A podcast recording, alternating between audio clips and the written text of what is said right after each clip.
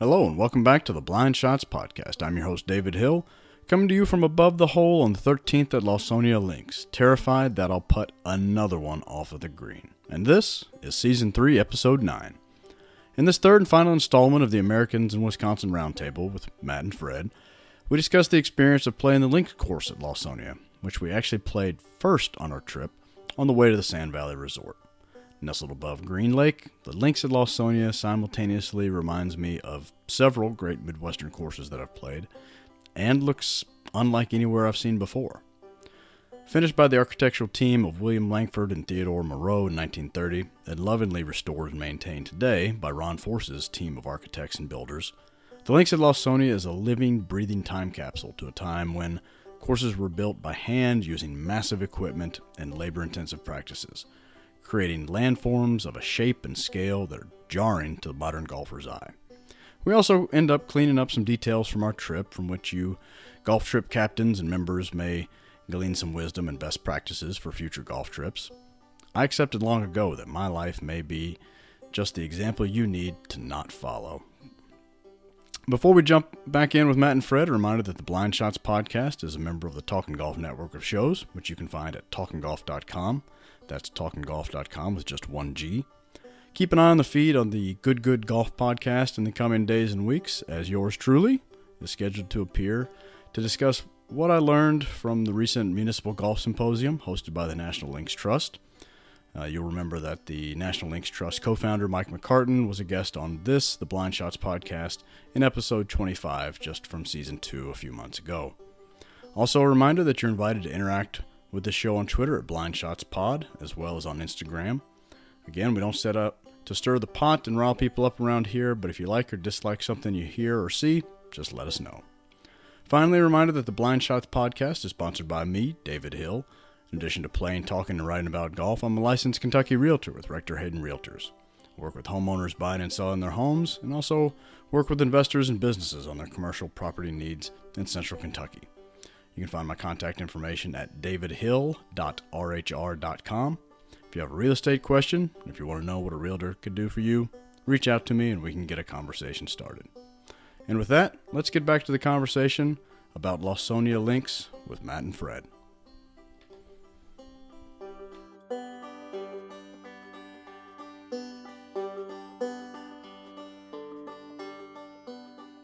The links at Lawsonia. Matt, what did you know about that course going in, other than that we were stopping to play it on the way to Sand Valley? Um, I had taken a look, you know, taken a look at the the online, you know, their site and, and a couple other sites, um, just to kind of get a get a bit of a bird's eye view for it, um, and kind of what to what to expect. But so I'd read up a little bit on it. Um, was excited to go out there and you know it's it's a little bit different than than some of the other stuff we've played. So i, I knew a little bit but not too much. Fred what about you? I probably knew even less to be honest with you. Um, i looked just briefly um, and i believe that most of the stuff that i looked at and read was the other course that we didn't play. Really? The the valley yeah. course? Yeah the four the woodlands woodlands as it were. Yeah i think that I just messed that up and looked mostly at the other one. Um, but I, I think what intrigued me is just the just the history of it, you know, being as old as it was and um, had been around for a while. I think that was what really played to my interest more than anything else. Not so much, you know, design or anything like that. It was just, you know, the age and then all the stuff they tell you about the, uh, what was it, the old train car that's buried under one of the greens or something. Yeah. You know, that's yeah. And honestly, even as the the golf architecture nerd of this group, I didn't know much about it. You know, it's a the architects Langford and Moreau were kind of the lords of the steam shovel, and they're having a nice little renaissance due to, you know, I think the the fried egg guys have done a lot for that course. They're Chicago based, so this is easily accessible for them. And they had kind of put it on the map for our generation, I think. Um, but yeah, I didn't I did wasn't familiar with their work. You could have taken me to any hundred year old course and said that's uh, that's Bill and Ted's course. Like, okay, great. Um, yeah.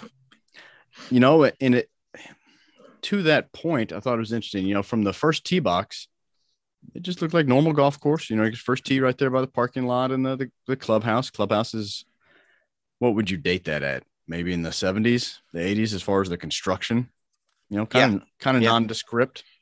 Um, Mhm. Out there in, in lake country. And then you know, you get out there, so big dog leg right, and you're like, okay. Uh, you get out there, fairway, okay, the rough. This is this isn't bad. You know, this is nice. Then I see that big cross bunker, and I see that first green, and there's that that I don't know if you remember it, but there's a a hard flat line of the green kind of juxtaposed. It, it's behind kind of the natural swale of the turf. It's like, oh, now that's different. That's not rounded containment mogul, you know, nondescript 90s course. That that's something different. Like that was the first thing that that caught my eye. And then, you know, by the the next hole, we get that blind shot up over the hill. And once you crest that hill, you know, for me, coming out of the trees or whatever little vineyard that was off to the right, just blew that shot out. But then you see that that first big mound, that big kind of bunker, you know, it's like a what those I could never figure out other than they just wanted to have a little visual hazard. But you see a big green, you see some of that big mounding. That was the first time that I went, oh, we've got something different here. Um, what about you guys? When did that? When did the course? Because everybody raved about it afterwards. When did the course kind of grab you for the first time, Fred? Um, I think it started getting, it kind of piqued my interest on. Let me get the holes right here. So one, two, three, Two was blind up like over five, Okay, like five, six, and seven. back in that So- corner. Five, yeah, five was the five was a par four, I think. Uh, six was a that the green was just perched up on top of this giant hill, or Mhm. the green itself was a giant hill, and then then I think seven was the was the par three that was back in that corner, and it again was perched up pretty high, and I think that's the whole. If if I'm if I remember correctly, that's the hole that's supposedly has the train car or whatever else That's underneath the- of that green. That that signature par three. I mean, kind of cut into the Yeah. hillside where if you miss right, you're 40 feet below. Yep. Um, yeah, that that's a. There's a lot of photos floating around on Twitter and on Instagram of of that particular green. Matt, what about you? When did the when did the first impression really get made with the links course? Well, for me, um, it, it was it was the bunkers because I was in them for the first, I don't know, three, four, five holes. I don't remember what it was. For whatever reason, I was I was playing out of them all damn day. Um, so I got a little bit different view of the course because I, for whatever reason, I could not play out of those bunkers. The sand in those bunkers was different. But you you have a wedge now, Matt Cheney. I do. I Did, did you try and using it? I used it a lot, like many, many times. It was a Um, full it- practice session. It wasn't, it, and it wasn't an issue that I couldn't get out of the traps. It was an issue that I couldn't stop getting out of the traps. I mean, I was, I was hitting, I was hitting eight irons with my sand wedge most of the time out of those things. Um, it, it was, but yeah, so that was, that was one of those things where I got, I kind of got a feel for, you know, when you said this is a little bit different, whatever they were doing with that was apparently suckering me into it because one was just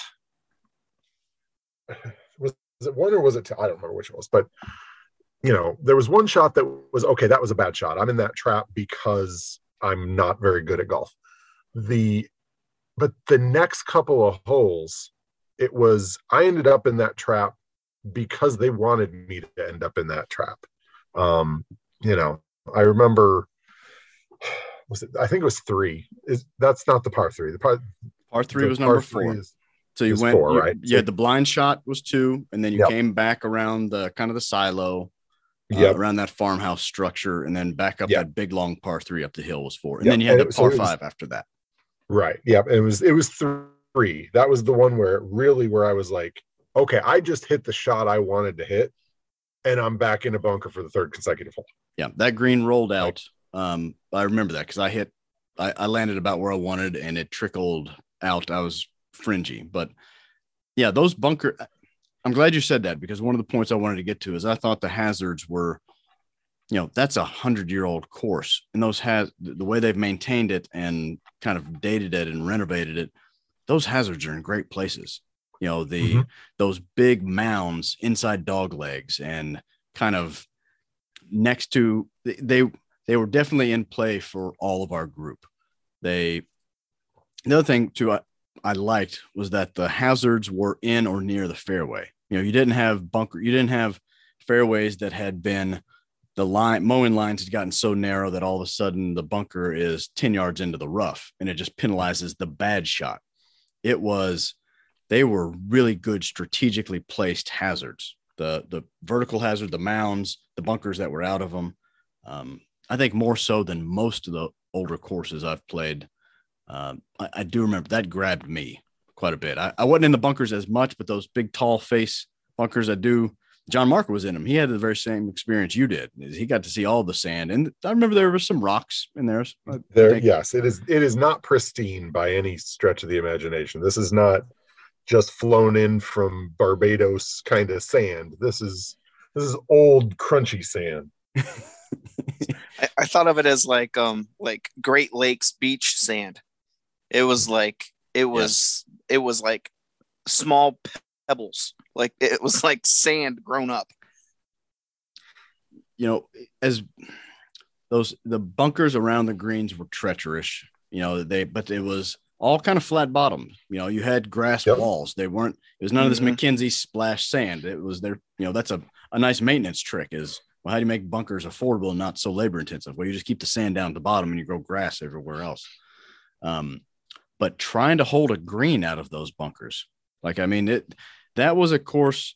If you were above the hole, you know, those big pushed up greens. You know, this was for people that haven't been there, this was back in the age of it was net zero construction. There were not, you know, there were not dump truck loads of dirt and fill and earth brought on to create this course.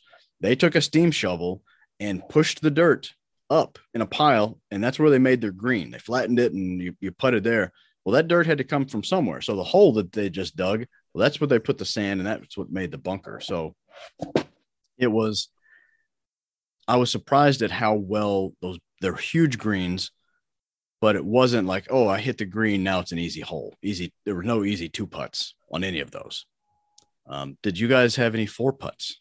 I think we saw a couple in our group. Um, I think we um we probably saw one, Matt. Um, we probably saw Yeah. one or two. I think we probably did. Um, it was uh th- those were some big greens. I definitely had my share of three putts uh sprinkled in there, but um, but you're right. The they were big and there was no spin. You could not put a lot of spin on the ball out of the bunker. You know, usually you can you know, get them to sit down a little bit. But to Matt's point, I was in, I luckily avoided a lot of the bunkers. Um, but the ones that I were in, you know, I ended up on the other side of the green as well. I mean, there was no, there was no holding it. The the visuals that were, you know, Matt, you said the the bunkers what did it for you there. What did, did it remind you of any place that you'd played or just kind of visually taking it in? Because it's very it's two very different nines. The front nine, you've got a, a kind of a meandering loop back through the the woods and and in, and then the second nine I thought of was just like a giant field. There's the one hole that kind of went out, but then you're on this big big bluff above the lake. My only Mhm. criticism of the visuals, I wish there was a view of the lake. There's a huge lake down there at the bottom of the hills south of the course, and for all the trees of the woodland course right next to us, you can't see it. You would never. Yeah, know. you wouldn't know it's there. Um, did anything strike you about the visual of Lawsonia? Yeah, I I very much the same, you know, that you were just discussing before. You know, the trees are on the outside. When Yeah. you're especially especially the back nine, you know, the the front nine for the most part too, but on the back nine, it, it is even more striking that there are no trees anywhere. Like you are, like you said, you're in the middle of a field, and you so much in a very different way from Sand Valley. You could hit it 300 yards in in a different direction and still be on a hole. Um, now it's no longer your hole; it's right. three holes over, um, and it's probably not a shot you want to try to hit back. And I there was a golf ball that I did just not go look for uh, at Lawsonia. Um, was yes, that one? It is very it was only one. Um, and well, like Sand Valley, I, I don't know that we lost a ton of golf balls there. Um, because again, you're there's not woods, there's not there's there's thick rough and heavy in you know, kind of native area type areas, but um, you know, it was yes, it was just it was very open. It, the when you said does it remind you of anywhere, a little bit of the loop. Um, it's a different it's a different course. It's certainly not you know the same idea that they've got up at the loop, but it, that just sort of wide open spaciousness to it kind of reminded me of that. Eye discipline. You you have bad eye discipline. If you've got no, I have no... bad every discipline, but yes, I have bad eye discipline. what about you, Fred? Um, no, I think you guys are right. The the back nine is kind of it's striking, you know, from a visual standpoint, but it's not um, it's not usually what I what I refer to as striking. I think the reason it's so eye catching is it it is just so vast. I mean, it, it is just a giant. I mean, I hate to use the word field, you know, in association with a golf course. I know people probably will not like that, but it is a, a giant patch of grass. Yeah, and on top of the see, bluff. Yeah, you can see, you can see every hole from like from eleven on. Like every one of them is just laid out in front of you. Um, but I will tell you that without all of those trees and on that bluff, as we've talked about, that wind was a real deal. Oh, yes. I mean, that wind was was what kept, you know, that back nine kind of it it, it protected par. Let's say. I mean, none of us were going to break that you know barrier, but um, that was a that was a real thing because there was nothing to block the wind you could try to keep it low, but then you know it just it just seemed to knock it out of the air anyway. But um, I think that's what I took from it. And you guys were talking about the the lake that was down at the bottom of the hill. Um, what I had read before that was, I believe, like I said, was on the other course, and some of the guys that uh, some of the caddies that we had at Sand Valley had actually said mentioned something about the view from I think it was the number three on the other course. There's a par three that goes down the hill, and that's like one of the best views um, that that any of them could could tell me about. They were like, it's just breathtaking looking down at the lake, you know, from the trees and stuff. So um, there was no, there was none of that, um, you know, visual uh, on the course that we played. No, and but I think it's a neat psychological trick that the the course uses that the architects use that to your point fred you know once you get to the the 10th green you can see everything that's coming. You don't necessarily know what order it's in for first timers like us but yeah. there was always each new kind of quadrant or section you entered there was something that caught your eye like oh look at that green or oh my goodness look at the size of that bunker you know knowing you were going to be facing it whether you could see it or not. You know there was you're on top of a bluff, but there was a lot of good gradual elevation change to where things were blind and semi blind. I don't think I was prepared for that so much. Um, where I felt a lot better, um, maybe hitting second or or not being the longest hitter in the group because I couldn't let let someone else hit it far enough and wonder what kind of troubles out there. Um, to me, that uh, I was scratching out some notes earlier. It was the course was extreme in normal attire because it didn't look it's it doesn't grab you. It's not the first tee at tobacco road where you say oh my gosh look at that. It's not you know getting to the, the second tee at bay harbor where you're like oh there's the lake and the huge reveal. But at the end of the day you look at your scorecard like this thing just grabbed me and ate me up. And how did it do that? It's a big field with giant greens and admittedly deep bunkers. Um, but I thought as far as play goes, it was one of those where you smile and you enjoy yourself and you look down like, how did that course do that to me? with the exception being the wind, the, the ever present wind. So you knew um, that was kind of my takeaway from that. Is there, uh, I'll ask a two parter best hole and maybe most memorable hole that you had on the course? And you can go one each side if you want. For me, I think that that number two, that's the one I want another crack at. Not knowing where to aim on that blind uh, hill, kind of up the hill with that stand of trees and I don't know grapes or something up there to the right. Um, when there's literally the entire world to the left, two fairways left of that, but playing directly into the wind, you know, sliced one up there, and I think three out of the four of us were up almost, you know, had had to chip out on a course with no trees on it. We had to punch through the wood. Um, so that was an interesting experience. But that, and I think maybe that the, the last par five, big, where it had the huge valley. You know, if you're 100 yards out, you're at the bottom of the hill, hitting up at the green yeah. on the back. Yeah. Like four, 15 or 16. Yeah. Some that one. I thought that because there were some because of the contours and the hazards earlier in the hole. Like if you missed, if you ran one left, uh, you were in trouble. If you bombed one down there, you might have a bad, you know, you might have a downhill lie. But that I remember that green just being so sinister. If you were long above the flag, it was three shots to get home off the back of the the back of the green. So those are the ones that grabbed me. Um, Fred, well, I'll throw this one to you.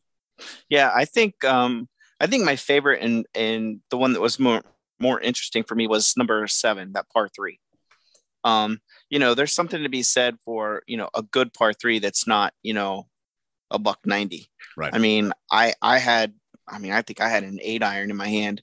Um, so you guys were probably hitting nine or wedges in there, and it was it was one of those things where hey if you don't hit the green you're you're in trouble you know? I mean that's as, as simple as it is. And it's not very far away. So you think man i really got to hit this green right? If i miss it from 190 i'm like hey it's 190 but holy crap it's only you know buck 25 i better hit it. Uh, i really like that one um, and uh, that par three, that par five that you mentioned on the back 14 or 15 with the with the big elevated green that was you know so far above you. I thought I thought that one was pretty. I was uh, it was pretty cool. I I landed, you know, I ran one not up all the way up that hill, but I hit down at that bottom and it kind of went up and it rolled back down and I had to pitch it up. Um, I, I kind of like that. That reminded me a little bit of, um, I think it's like the fifth or fourth or fifth hole at Mid Pines, I believe. Mm-hmm. Um, yeah. And that one always eats me up a little bit. So um, I uh, I kind of like I kind of like the way that one kind of laid out as well. That's a good analogy. Yeah, that one at, at Mid Pines. Yeah. Matt? Something that stuck out for me about this course when I was thinking back about it is that I really enjoyed the start. I thought that the first four holes, and you know, most courses, it's not like that. They don't, you know, when I sit there and I think back about it, the first four holes are not often what jump to mind immediately.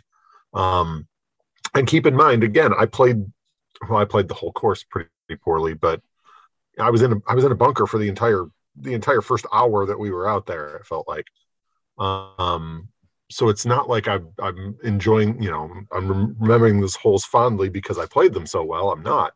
Um i just thought the design of of those was you know was really fun. Um you know it and those holes i think were uh, an example of a lot more what you were going to see the rest of the day with the if you missed it punished you and and pretty significantly.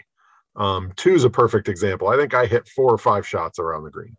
Um you know because i one came out of a bunker and what's on the other side of that green that i can't hold from the bunker this you know foot and a half tall incredibly thick like i'm going to break my wrist trying to hit back out of it.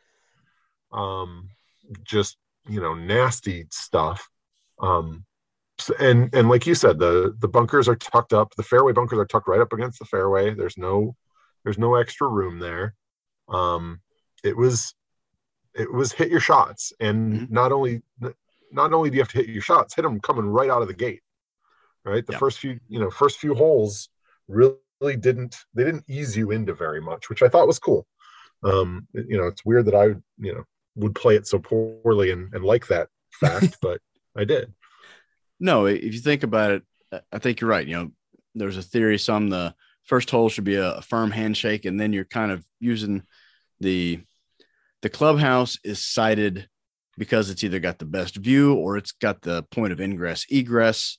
So you have to go, you have to get the golfers from the clubhouse out to the golf course, and that's that's why 18 is rarely the best hole because you've got to get back to the clubhouse. And so the first and second hole, you've got to get away from the clubhouse to get into the course. But I think you're right. That little pocket back there, one through four, um, really set you up for the day. Definitely, it wasn't wasn't designed afterthought um, mm-hmm. there. Uh, any other closing thoughts on the links before we get out of there? I, I thought it is definitely a must play. If you haven't seen it, it's for me visually, it reminded me a bit like the Ross course at French Lick. You know, another kind of mid older Midwestern course. That one's a Ross course with huge, wild, tumbling greens like this, some sharp lines. Um, that is a course. The French Lick is more f- framed by fescue, that wispy kind of fescue look. Wants to be kind of Whistling Straits-ish from what it looks like on TV. Um, but just kind of the plain corridors, the widths of the fairways, and, and those things. Um, but definitely a, a, must play if you're in the Chicago or, or Milwaukee areas or heading up to Sand Valley. Um, I'm sure they'd rather have you stay and spend the weekend and play both courses at Lawsonia, but um, can't speak to the the Woodlands course, but the the Links course, uh, full throated endorsement from me. Um, one thing I wanted to get your guys' opinion on. So we have played in basically the sandboxes of three different states. Um, and I don't want to be so kind of stereotypical as to make you Midwesterners pit Michigan versus Wisconsin sand. That, that's we're not here to cause trouble, although we kind of are. Um, but we've played Sand Valley and Lawsonia. We've played on you know the Loop and Forest Dunes is just a big sand quarry big sand pit. And we played Bay Harbor, you know, up north, which, you know, kind of the, the same. And we've played several times now on the, in the sand hills of North Carolina. So reflect for just a second and, and let me know what you think kind of the key difference from playing the golf courses. Um, you know, for me, that I saw a lot of similarity between Sand Valley and what you find down in North Carolina the the scrape sand aesthetic, the grow the put the wispy grass on the outer edges of the bunker or let it grow kind of wild and clumps here and there. You know, the there's one big par five then the first few holes on the Sand Valley course. And I was like, oh, this just this just looks like tobacco road. You could literally pick this up and go drop this into Dormie Club or drop it into um into Sand Valley. I don't you know, different architect with Doak being at at the Loop and and Weiskopf at at um, Forest Dunes, but you know, I I feel like they were a little bit more unique. Like there was they were those courses and even the ones up north near Boyne were maybe less similar to any of the other places, whereas the Wisconsin and the North Carolina courses you could do a valid compare and contrast on those. I felt like. Um, let me get your guys' thoughts on that, Matt. Yeah, I agree. Um, I think that you know the Forest Dunes um, and Bay Harbor are a little bit now, and part of it is that I grew up in Michigan, so I'm used to playing courses that looked a little bit more like those courses uh, but they felt that is the traditional golf that I grew up playing. Um, you know, up there we really didn't have, like you said, the the scraped sand that just kind of rolls and meanders throughout the course. Um, in you know Forest Dunes and Bay Harbor and many many courses um, in Michigan that have that are wonderful golf courses are far more um i guess you know de- designed is the way that i would put it but they're very it's very intentional. The sand is where the sand is and it's it's carved into holes that are are put in certain spots in certain shapes and it doesn't meander. Um and i feel like the you know especially down in north carolina but also i mean obviously sand valley is its own crazy beast but even lawsonia like it seems to it's it's almost like there's a flow through those courses where you could be standing in the sand on the fourth hole or the 17th hole and it might be part of the same sort of sand river system right? It's all just kind of flowing all through the area. Whereas forest dunes and bay harbor and many of the courses that i grew up playing the sand is here and the sand is there and those two are not connected in any way. Um, and so yeah i i agree with you. I think that um and and they're both great. That yeah. you know there's there's not a right way or a wrong way to go. Um they're both enjoyable in their own way but that's that's sort of how i felt about it. Fred?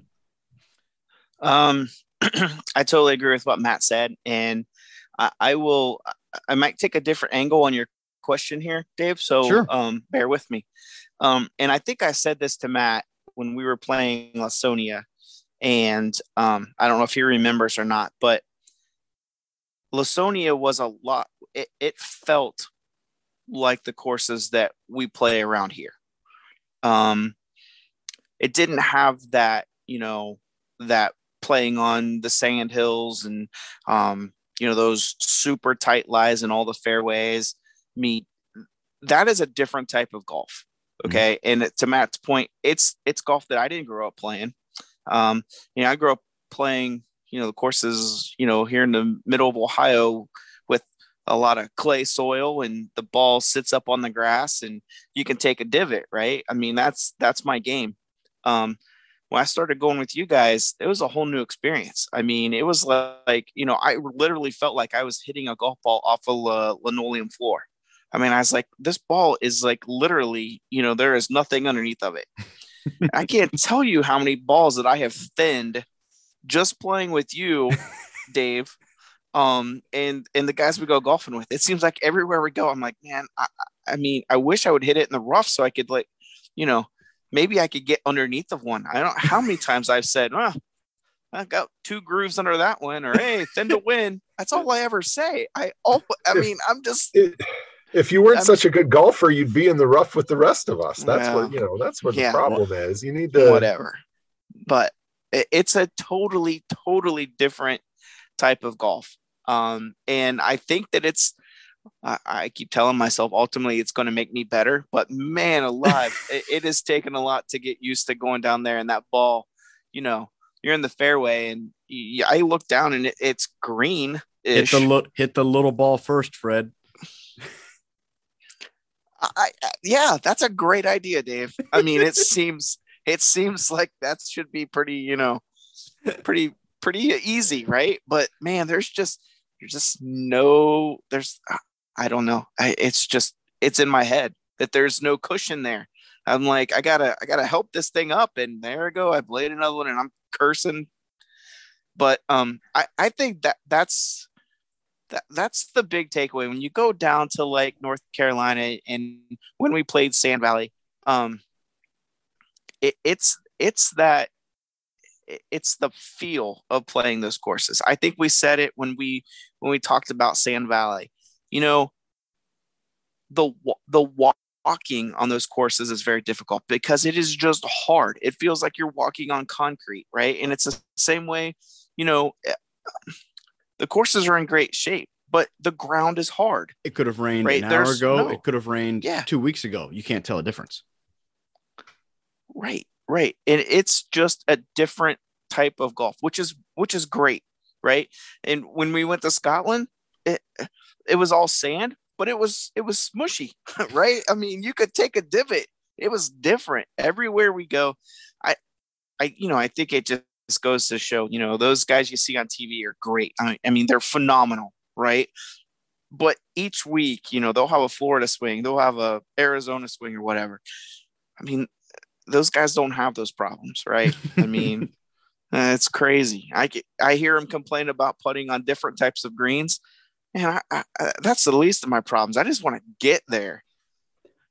I think you know I hadn't thought about that. I, I guess Lawsonia in that respect, not being up on the that you know on top of the giant sand lake that we saw, you know, the next day, um, mm-hmm. being more like, um, yeah, some other some sort of midwestern, you know, traditional midwestern golf, not on these these sand pockets. Um, mm-hmm. Was there? You know, we've we've had a good. Have you guys developed a favorite architect yet out of these trips? And don't say old Tom Morris because that's I can't I, that hurts too much to think about all the courses we played um, roughly two years ago. But you know we've got a healthy dose of kind of of Ross courses. We've had a couple of Coore Crenshaw courses which are wide, you know, almost resort golf, but not really. Um, we've had. It, eh, not going to make you pick a favorite, but is there Okay, Fred, you don't like having to pick the ball clean off the sand. Is there something you've enjoyed about these kind of sand belt, these various sand belt courses? Uh, I love the uh, I love the green complexes. I I love. I mean, I love being able to play a couple different shots. Right. I mean, I'm a bump and run kind of. I, I like me some bump and run. I like to throw the ball in the air when I can. Um, I don't mind a bunker shot. I, I love the I love the short game areas that that those courses provide. And um, if I were to probably pick, you know, an architect or whatever, um, I know everyone's kind of kind of on this bandwagon right now, but I, I'm I'm probably a pretty big Donald Ross fan right now. Um, you know, those courses are are are going by the wayside a lot of the times. You'll you'll you'll hear of courses going out, um, and they're you know not being able to maintain them and being put houses being put on them and stuff. But um I, I do i do like the look. And i mean i've we've been doing this for so long and i've been hanging out with you for so long that it's actually fun to go to a course that is a donald ross course and you see characteristics that that follow. Um i would have never done that you know if i hadn't been part of this trip for the past four or five years. So um that's kind of interesting so nice, Matt. You know, I have a love hate relationship with Donald Ross. I know you remember I did semi famously threaten on uh, Pine Needles to exhume his dead body just so I could kick the crap out of him after I chipped it onto the green, only to roll back into a bunker. Um, that might have happened. With that said, it, I it, you know it happened. Yeah, yeah, it probably did. Um, I I love the, and you've talked about it multiple times. You know the the risk reward aspect of it. Um, the sure, here's your safe shot. Now you have a much more difficult approach, carry, visual. Um, you know, it's I, I think he does that exceptionally well. Um, not again, not to make this a Donald Ross love fest because I have sworn at him more times than any other golf architect that I can think of. Um, you know, down on the trail in Alabama, uh, on you know the first, or the one of the first trips, um, you know, it was the Robert Trent Jones trail was was wonderful, and it's one of those where I think I'd like to to get a little bit more um, of him uh, because I did really enjoy that, and I'd like to see a- after seeing more of you know we, we've played a heck of a lot of golf at a heck of a lot of really nice places with really good architects, and we haven't been back to one of those. Mm-hmm. Um, so that's that's actually you know I don't have as much experience with it, but I remember having that feel early on as well. The the risk reward aspect of it, the you know just the he's putting me in situations that make me uncomfortable uh, or really i am because i can't hit a ball straight but you know um i think that's where i would go with. Ross is probably begrudgingly um the one i would i would say is my favorite but I, i'd like to see some more robert trent jones before i commit to that. Yeah he was a those courses are a god favors the bold for sure and he's going to beat you up if you can't execute. Um, much kind of the way that a um, you know, like a Pete Dye would. And, you know, for me, as far as style and, and design, it, I find merits and, and drawbacks to all of them. I think Forest Dunes, the original, the OG Forest Dunes course, is the single best risk reward. Like it encourages, it's a gambler's course. It encourages almost just reckless risk taking, but it's it's all the the math on it is pretty easy. The, the way that the course is set up. Um, yeah, the the big, but that was one where it wasn't big land movements. As you said, that was up there. It was kind of more gently rolling. Um, you know large swells that it, it felt there holes there that maybe reminded me i saw some mammoth dunes in it now not the width you know mammoth dunes you could hit 300 yards in three different directions on a lot of holes but kind of that just the way the earth moved and the way the greens kind of tied in um, but that that was one that really got my adrenaline going and i think that tobacco road has, holds a special place too um, in that same vein of risk reward get the adrenaline going. Um, massive and bold land movement. And you know, that's one that was not found. That was to your point, Matt. What you what I took away from you talking about the the Michigan courses, those are those are courses that are made, not found. And Tobacco Road, you know, that is not in the minimalist tradition of like Sand Valley that we've seen in Dormie Club, where they, you know, they measure how much turf they moved in spoonfuls versus you know that's big machinery moving big chunks of of earth um, but making it fun at the same same time. So um, i will say now we can set this up. We have been to some pretty high end lodging in michigan and in wisconsin. You have a nod to the rural the vibe of rural golf resorts in the middle of nowhere. Better so just put you on the spot fred. Forest dune lodging or sand valley lodging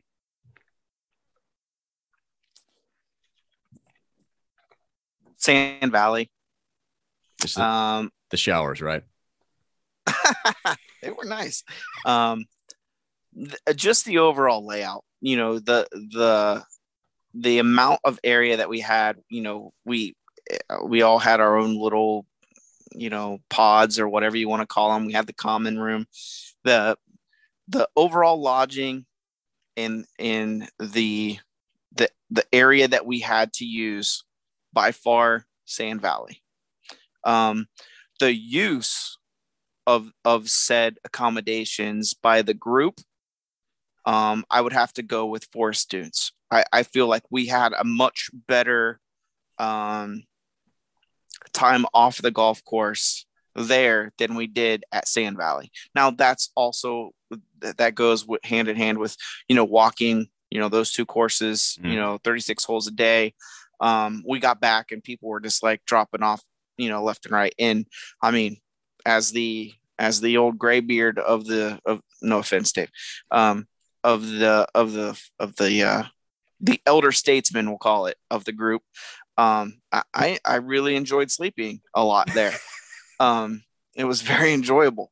Um, but we didn't didn't have that uh, same kind of you know boys out you know let's let's you know drink some beer and play some cards and you know make fun of everybody. Um, I, I do enjoy that too but the the lodging just for just for the the area that we had sand valley was I, I mean unbelievable in my opinion. Slander that he didn't include boyne in his michigan analysis. Hey that was my that was my first experience. The first experience um, only time I've only had my my my room to myself in in this in in these trips. Um, and uh, again, you know, being the old guy, you guys you guys went out and did something one night, and I just I just went to bed. I'm I'm old. Good lord. Matt that J, was half a decade ago. That was so long ago. I, was, I, think I had hair. Did I have hair on that trip? No, not that. Not that long ago. Mm-hmm. Yeah. Funny. I will tell you, David, I what Fred said is is right. The the I know I, I don't say it often, Fred, but I'm going to go ahead. And, I'll say it this one time, and uh, I'll deny I ever said it. Um, no, the look the the lodging at Sand Valley was really nice. I mean, it was it was you know new and yes, the showers were phenomenal and you know the setup was was really was really cool. With that said, there is something about Forest Dunes where you roll out and you're on the tee box of the loop about 40 feet after you walked out your front door. Mm-hmm. Um, the convenience of Forest, I mean, and Sand Valley, it's not like you're a long way away. You know, you got to walk down. We walked down the road and around the corner, and could have uh, jumped on a bus we if we, yeah. Right. Yep. We had to go down there, um, but it was not. It wasn't as convenient. Um, and you know, I fly Southwest Airlines when I fly, so clearly I don't care that much about you know the the amenities and being pampered. Um, I'm, I'm a I just want to get there kind of guy, and so for me that that ability to be you know the loop was right outside our door, and Forest Dunes was across a small parking lot. Mm-hmm. I guess it wasn't that small of a parking lot, but it was just a parking lot. Um, and so there was something to be.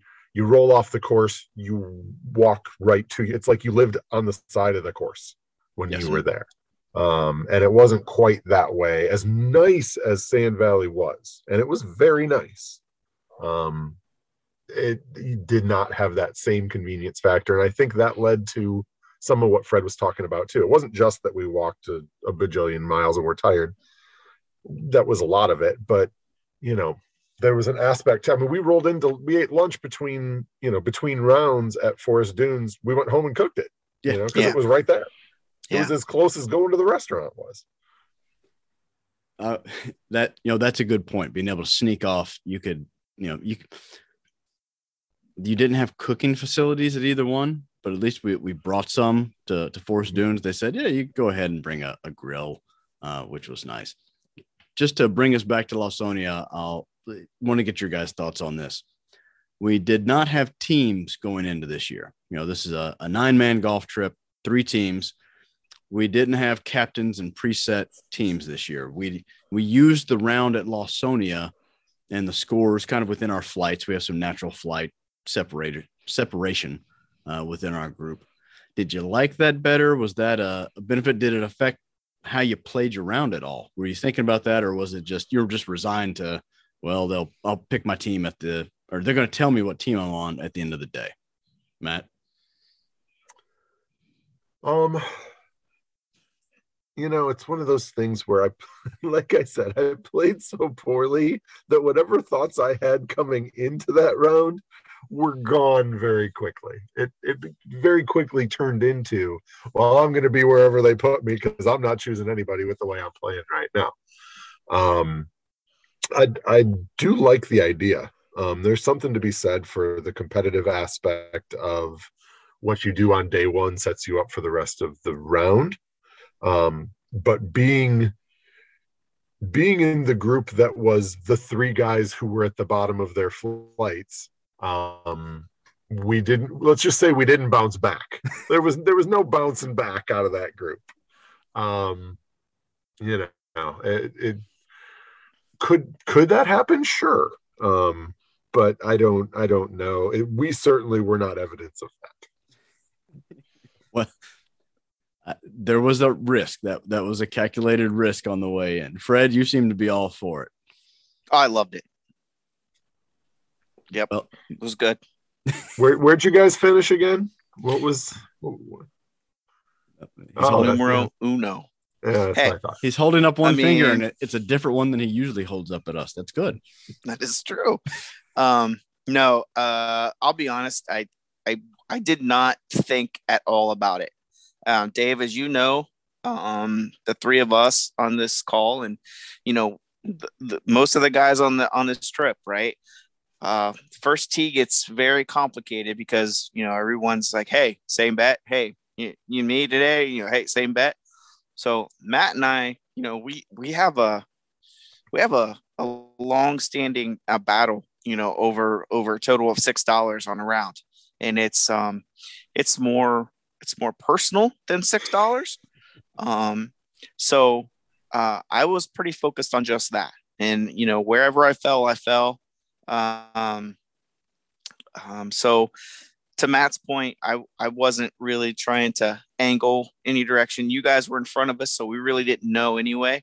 Uh, we kept an eye on the uh, on the flags, of course, and they started appearing, so you could kind of you know put two and two together and have an idea.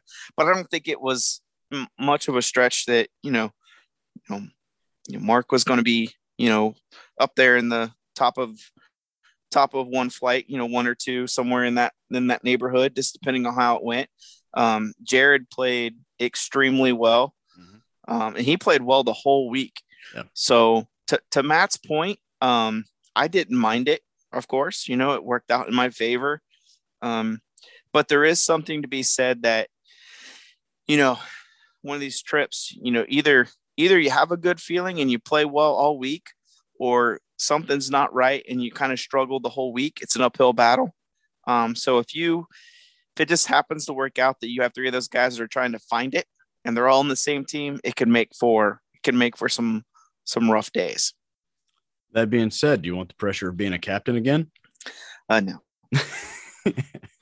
I didn't think so. That that was the idea to relieve any any pressure. Some of the feedback we'd had, the guys weren't necessarily happy being captains. They just wanted to show up and play golf and this was a, an opportunity to show up and just play golf.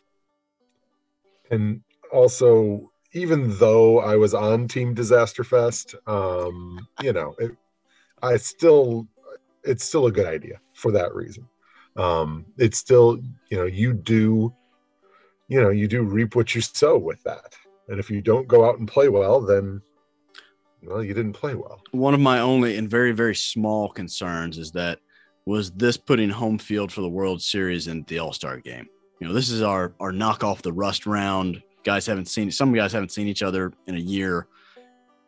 That you didn't really think of it. That you were more concerned in your side game. That's that tells me it was a win. Yeah, it was, and I agree. And it should be pointed out we had a six dollar game going, and Fred took twelve dollars from me somehow. But you know, um, yeah, no, I don't I was I was trying harder to beat him and and not kill anybody with a shot coming out of the bunker than uh, than I was worried about where I was going to end up at the end of the day.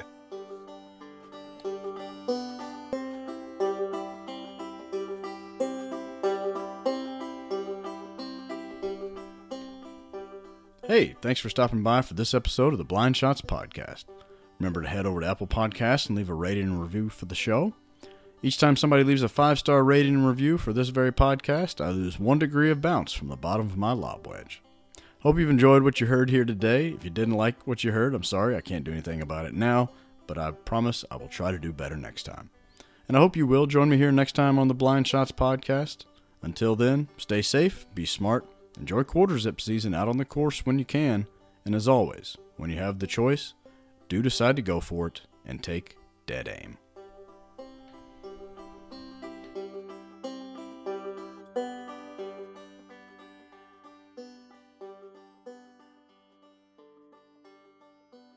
Well, when when anytime we can have your attention, sweetheart, you let us know, and we'll we'll start then.